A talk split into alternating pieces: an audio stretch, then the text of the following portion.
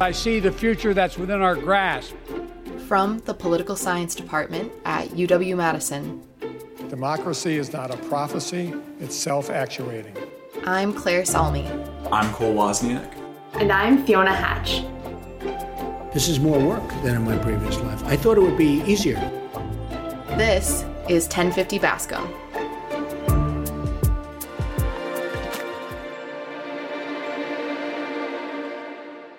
Today on 1050 Bascom, we are pleased to welcome in Professor David Cannon to help dive into the results of the 2022 midterm elections. This episode was recorded in the morning on Wednesday, November 9th. Thank you so much for being with us this morning. It is Wednesday, November 9th. It is the morning after the midterm election. Um, and I think we're all a little bit tired, so we're going to jump right in here. so, some key swing states are still being counted, but would you be able to take us through what we know so far and what your initial thoughts were watching the results come in last night? Right. So, I'd say the big takeaway from last night, even you know, before knowing all the results, is that the, the red wave that Republicans were hoping for did not happen. Um, and that when you look at the historic average for midterm years in the president's party, they since 1906 have lost an average of 32 seats. We're looking at gains probably high single digits for Republicans in the House instead of that average of 32.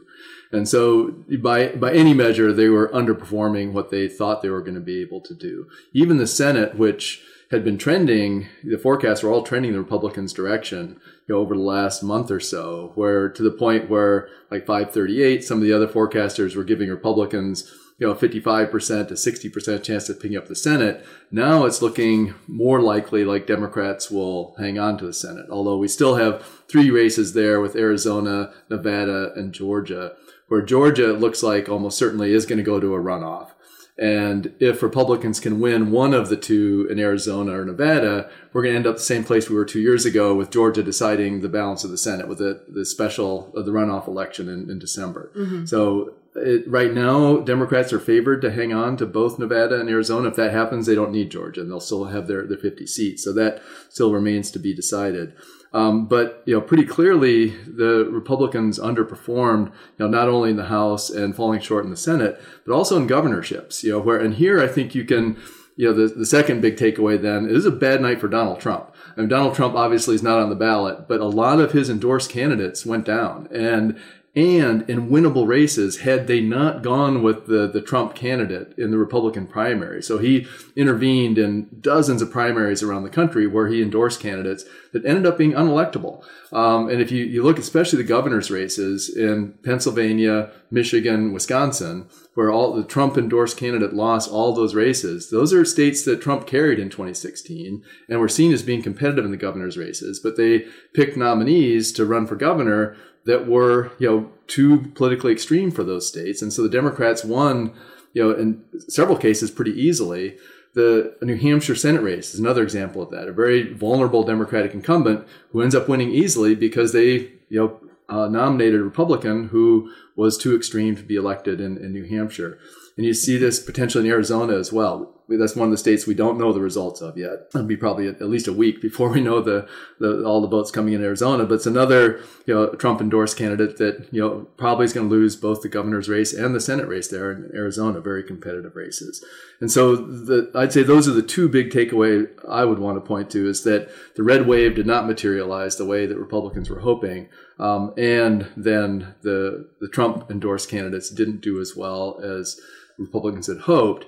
And the flip side of that is the ones who had put some distance between themselves and Trump, um, like DeSantis, most prominently in, in, Florida, but Mike DeWine in, in Ohio and uh, and Brian Kemp in Georgia, they all won easily. And like, you know, DeSantis, you know, clearly increased his stock in terms of the presidential race in 2024 by winning Florida by almost 20 points. I mean, it was, he, he carried Miami-Dade County, which Republicans hadn't done for a very long time. And so this is something that I think also sending a signal that, you know, the, the Trump direction of the party, you know, maybe need in need of a course correction if Republicans want to win in 2024. So before the election, many election watchers try to say that various issues are going to win out in the results of what any given election. This year, prognosticators debated whether negative views about inflation and the state of economy would win out over concerns about crime or that reproductive rights in the Dobbs decision would win out. In the day after election day, what issues do you see were particularly salient in how the results played out? So the exit polls showed that inflation still was, you know, top of the mind for, for most voters. That was the issue that was mentioned the most. But abortion was mentioned second most in the exit polls. And if you look at places where abortion was, you know, on the ballot, actually, um, voters in every case went with the pro-choice position. And so you had affirmative recognitions of the right to an abortion in Michigan, Vermont, California. And then in Kentucky, they rejected a constitutional amendment that would have denied the right to abortion in all cases except for the, the life of the, the mother. Um, and then Montana, probably the, the strongest pro-choice kind of position was they had a, a, Born Alive Protection Act that you know several states have a similar you know, kind of, of law that you know mandates that doctors must try to save the life of an infant you know if it is is comes you know out uh, alive and not you know, not allow the parents to decide, well, you know, this, you know, the baby's not going to survive, so we don't want to have any extraordinary medical practices, you know, to try to, to save the infant. And voters in Montana, a very, you know, pretty red state, rejected that 53 to 47 percent. Um, and so not wanting to intervene in the medical decisions made by families in concerning the, the life of, a, of an infant that already is, is either is going to die soon uh, from complications. And so that also was seen as a, a strong endorsement of you know the woman's right to choose and, and staying out of those kind of medical decisions. And so I think abortion, you know, really in those states anyway, you know, did drive a lot of new voters to the polls, you know, because they were concerned about the, the right to choose. And then overall, I think in even in races where abortion wasn't on the ballot, I think you can see that that was a motivating factor for for quite a few voters anyway. Um, but clearly, inflation also, you know, obviously played a role in some races, as did crime. I think here in Wisconsin, in the Senate race, you have to say that you know Ron Johnson's victory in the Senate race here was almost certainly motivated by a concern for crime. And if you look at the you know how he fared relatively well in many of the rural counties, you know where the Republican vote was the strongest, I think those appeals on issues of of, of safety and, and crime probably did make a, a difference in that race. There have been some major questions from Republicans and some Democrats and independents about voting security in the 2016 and especially in the 2020 elections. We saw ballot drop box restrictions this year. Do you think that this election is different in the types of claims that people are going to make about security in terms of integrity of the election? Or do you think we talked with Barry Burden recently about how people tend to like the system more when they win, and it wasn't the red mm-hmm. wave that we expected?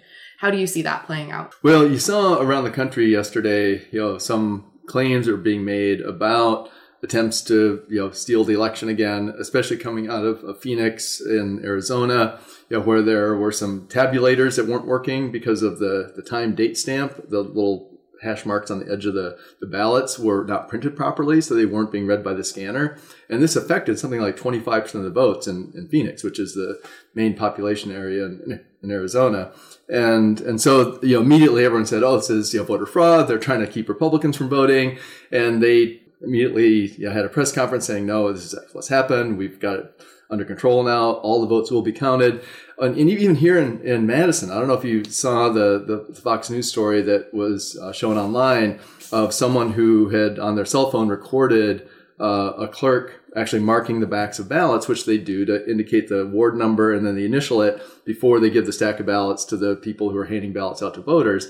And one of the election you know, observers saw this and was recording it on their cell phone and said, "Oh my God, what's this? You know, this clerk doing? They're they're you know stuffing the ballot box and like filling out ballots, and this is ridiculous." And and this then was aired on, on Fox News, and so Scott McDonell and then the the Madison clerk uh, had to you know again have a press conference say, "Nope, this is just normal practice. This is exactly what the clerks are supposed to do for election security is to mark all the ballots with what the ward number is and initial it." And and so that's the kind of thing that ends up causing concern when there was no basis for concern. Mm-hmm. And, and this is, I think, part of the problem we have right now is that there are people who are actively trying to create lack of confidence in the election process to use that for an excuse then to cut back on people's ability to access the the ballot box. And so that, I think we saw some of that yesterday. But overall, I think you have to say that, you know, given all of the potential problems, the voting nationwide went relatively smoothly. I mean, there definitely were some glitches here and there.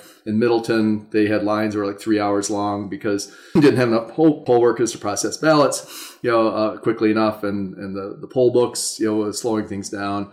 You know, so that happens. But overall, you know, I'd have to say that the election uh, yesterday went pretty smoothly.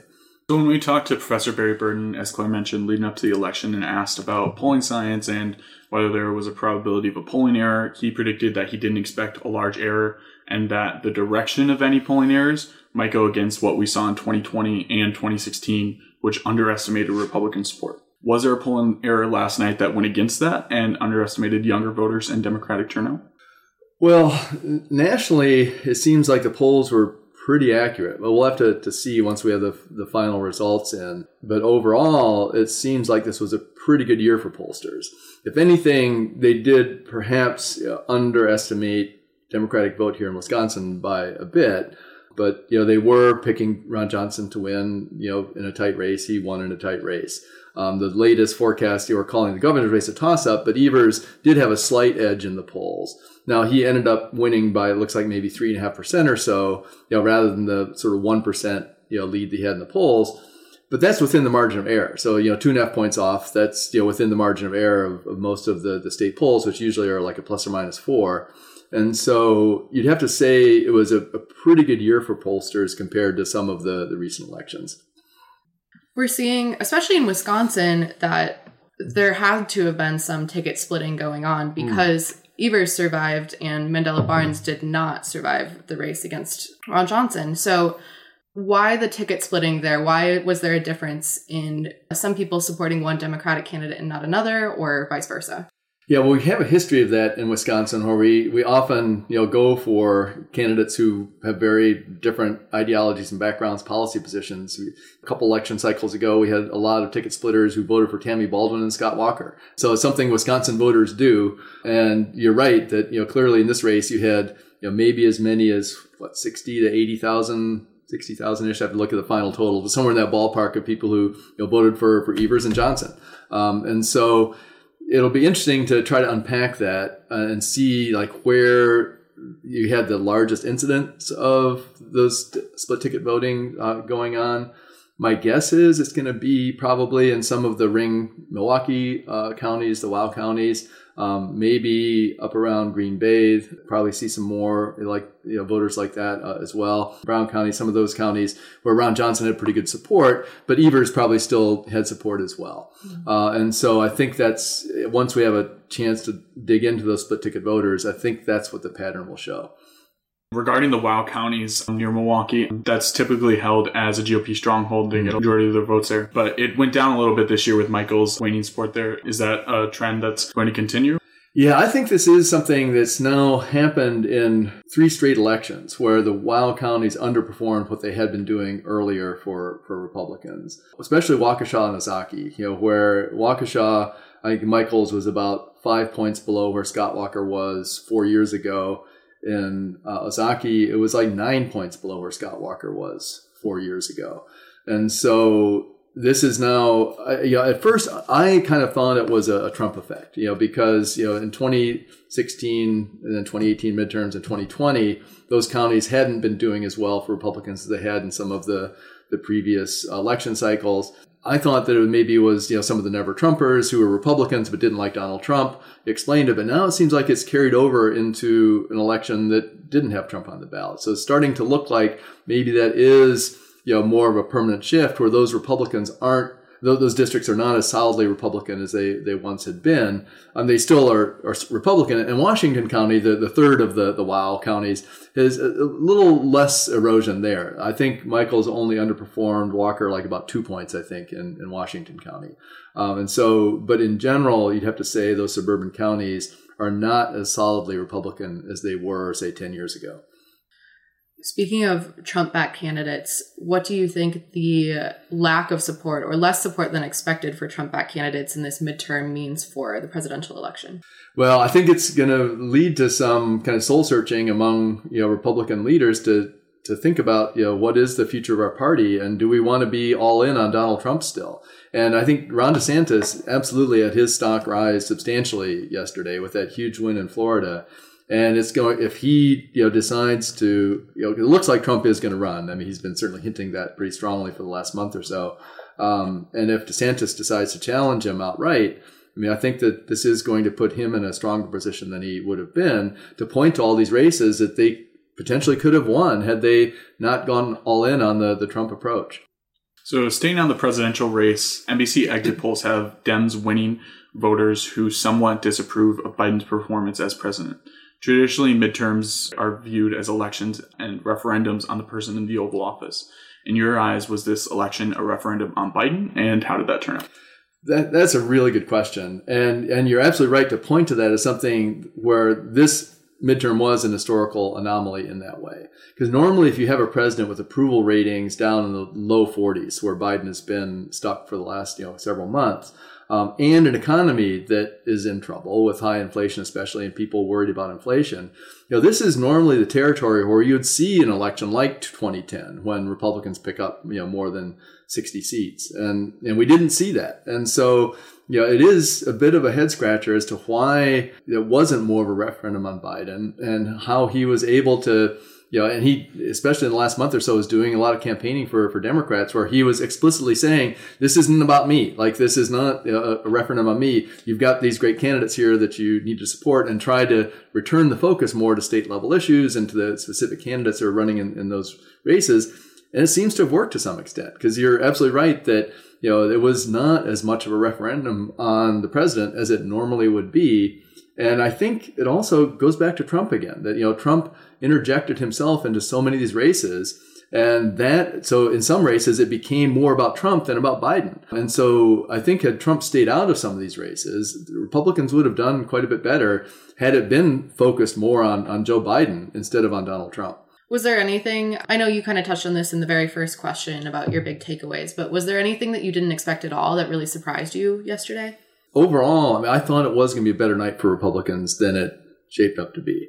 Minnesota races, the uh, losing gubernatorial candidate there, Scott Jensen, I think said it best. He said, in Minnesota, we didn't have red wave, we had a blue wave because they actually have a chance now in Minnesota of unified control of state government for the first time in like a decade because they have a chance now to pick up both chambers of the, the state legislature as well. And and Walz, the Democrat there, won a pretty easy uh, you know, victory in, in Minnesota. So I think that was the surprise to me is that the the red wave did not really materialize the way we thought it was going to.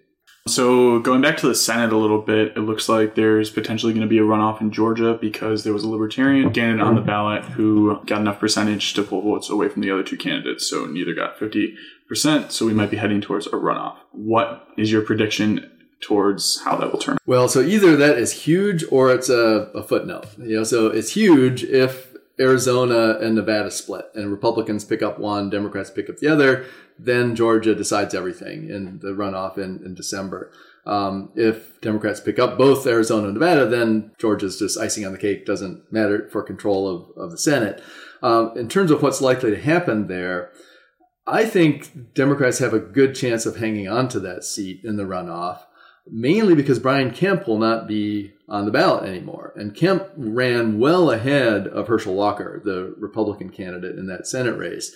And, you know, without Kemp on the ballot, I think that gives Warnock, you know, an edge in that race. Now, on the other hand, the libertarian voters are more likely to be Republican leaning than Democratic leaning. So if the 2% or so of Georgia voters who voted Libertarian, if they turn out for the runoff and vote for Walker, then that could potentially put him over the top. But I think that having Kemp not on the ticket is likely to have a bigger effect than having you know the Libertarians end up voting for for Walker. And do these runoff elections generally have a lower turnout than the November elections? They normally do, but not enough control of the Senate's. You know, so with the, the in 2020 when it had the two runoffs, remember in Georgia that, that gave control of the Senate to Democrats, both Ossoff and Warnock won their, their runoffs there. Turnout was comparable to what it was in the regular race. Now, normally runoff turnout is lower, but you can imagine that if the you know the, the balance of the Senate determines is determined by that race, you know, then turnout will be, I think, as high as it was uh, last night. So, as we were saying, it seems likely at this point that Republicans might take control of the House, um, albeit with narrower majority than expected. Do you think that that narrow Republican majority might lead to more difficulties in governance? Like, Hmm. what is the implication of that? Yeah, it clearly does. Yeah, McCarthy right now, the likely speaker, I'm sure must just be thinking like, oh my gosh, I'm going to be another John Boehner, you know, that has to deal at, you know, when Boehner was speaker and then Paul Ryan, they had to deal with what was called the you know, Tea Party caucus at that point. And now that group of Republicans, the more kind of extreme wing of the party, has gone even like you'd have to say they've gone off the deep end. So people like you know Marjorie Taylor Greene and uh, Lauren Boebert, but Boebert, by the way, she might lose. I mean, she, I don't know if you've seen that race, but she's down like a point and a half still uh, with you know in, in Colorado. So it's possible you know that one or two more Republicans in, from that side of the party might lose, but clearly this is going to pose some problems for Republican leadership because they're going to have very slim margins. They're going to have a group of at least a dozen or more of the the more extreme Republicans in the caucus who are going to want to do things like use the the debt ceiling as a weapon to shut down the government. You know, traditionally Republican speakers don't like to do that because the Republican Party often gets blamed for that. Then you know reflects badly on the party. So that really will pose, I think, some challenges for for McCarthy when he he does take over as speaker. And looking at the races that are still remaining to be called in the Senate race, do you have any expectations for how Arizona and Nevada will go?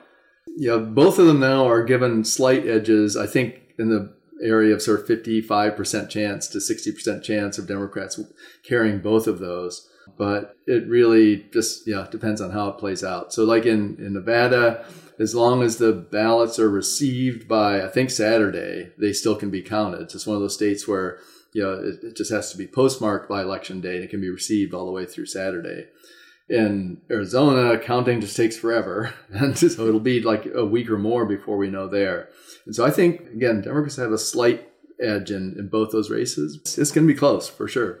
As we're kind of wrapping up here, is there anything we haven't touched on yet that you think would be important to talk about? Well, one thing, and this is more for the, the poli nerds in the in the audience, ranked choice voting uh, could end up playing a huge role in the Senate race in Alaska with Lisa Murkowski you know, trying to hang on to her seat, um, where she's trailing right now in the you know for the first in the ranked choice voting, you know people have their first choice, second choice, third choice that they can rank, and if no one has a majority of the first choice ballots, then they have uh, they drop off the third choice, uh, the third finishing uh, candidate and, and reallocate the, the votes for their second choices then to the top two, and they see you know see what happens. Um, and in that race, you have a Democrat who's getting like eight percent of the vote or something. You got to figure that all all of those Democrats are going to rank Murkowski second, and so it's possible that ranked choice voting will put Murkowski you know it back in, in the Senate. And then also in the House race there, you have a Democrat running the incumbent Democrat uh, who won that special election in Alaska for the House seat, running against two Republicans. And there it's super interesting because she's at around 43%, I think, last time I, I checked. Um, and the two Republicans have like 57%. And it's really hard to know how that's going to play out because Sarah Palin, John McCain's running mate back in 2008 against Barack Obama, another kind of MAGA Republican, is running a close second right now behind the, the Democrat for that House seat. And so it's possible that if the if Palin finishes second and the other Republican finishes third, it's possible that some of those Republicans, if they're kind of more traditional, non uh, you know, Trump Republican, you know, they might end up ranking the Democrat second instead of Palin. And so that will be really interesting to see how that plays out, whether or not the Democrat can hang on to her seat, you know, given the ranked choice voting, or will either Sarah Palin or the other Republican end up, you know, being able to, to sneak in on the basis of the, you know, overcoming that, you know, 20 point deficit in the first round and then consolidating Republican votes basically against the Democrat. Oh, one one last thing too Yeah. that might be of interest to your two things. Um, so student yeah. turnout. I looked at the, the turnout in student wards comparing 2022 to 2018, and student turnout in the the wards right around you know the, the campus area was up about. Uh, almost 10%, a little, uh, 8% or so, uh, so higher turnout, which is, is really strong because 2018 turnout was the highest midterm turnout we'd had in 50 years. We saw that, you know, countywide in Dane County, they're saying that turnout maybe approached 85%, which is unbelievable for a, a midterm election. Um, so that turnout was definitely part of the story here in Wisconsin. Uh, the other thing is um, uh, recreational use of marijuana was on the ballots in five states. And so it was approved in Maryland and Missouri. It was voted down in North and South Dakota and Arkansas. And I know that that was uh, a referendum in Dane County as well. Right, but that's just an advisory. That, yeah. yeah. Doesn't mean as Doesn't- much for us. Doesn't have as much impact, right? that's really that's really interesting. Well, as we're wrapping up here, we just want to say thank you again so much for coming on and sharing all of this um, expertise you have with us. And it's always great to talk to you about these things. We love having you on 1050 Bascom. So thanks for being a friend of the pod. Yeah, it's good to be with you. For more information on 1050 Bascom, visit polysci.wisc.edu and search for 1050 Bascom. The podcast is edited by Claire Salmi, Fiona Hatch, and Cole Wozniak, and is produced by Amy Gangle. Thanks for listening.